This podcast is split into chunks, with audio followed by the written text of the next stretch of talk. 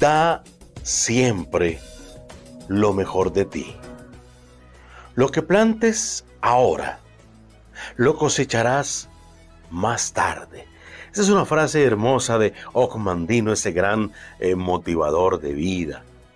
Es importante que lo analicemos, que parafraseemos a Ocmandino con esta frase. Da siempre lo mejor de ti. Ahí es la primera parte de las tres que tiene esta frase. Da siempre lo mejor de ti.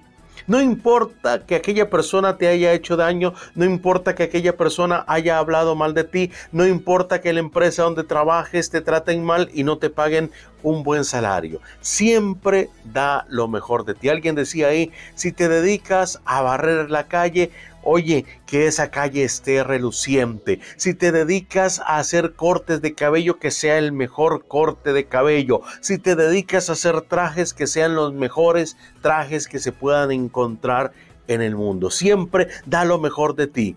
Si eres padre, que seas el mejor padre del mundo. Si eres esposo, que seas el mejor esposo del mundo.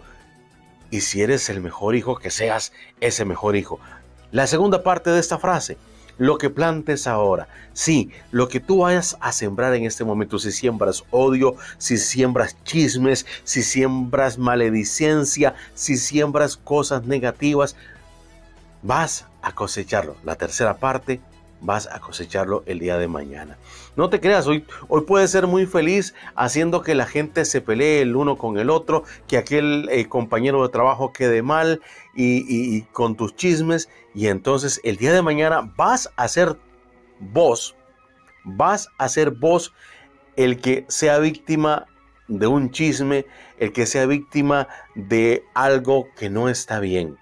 Lo que siembres hoy es lo que vas a cosechar mañana. Da siempre lo mejor de ti, decía Ocmandino. Bueno, entonces vamos hoy, sí, y mañana también a dar lo mejor de nosotros en el trabajo, en el deporte, en la recreación, en lo que hagamos. Si eres esposo y estás en la intimidad, dale lo mejor a tu esposa.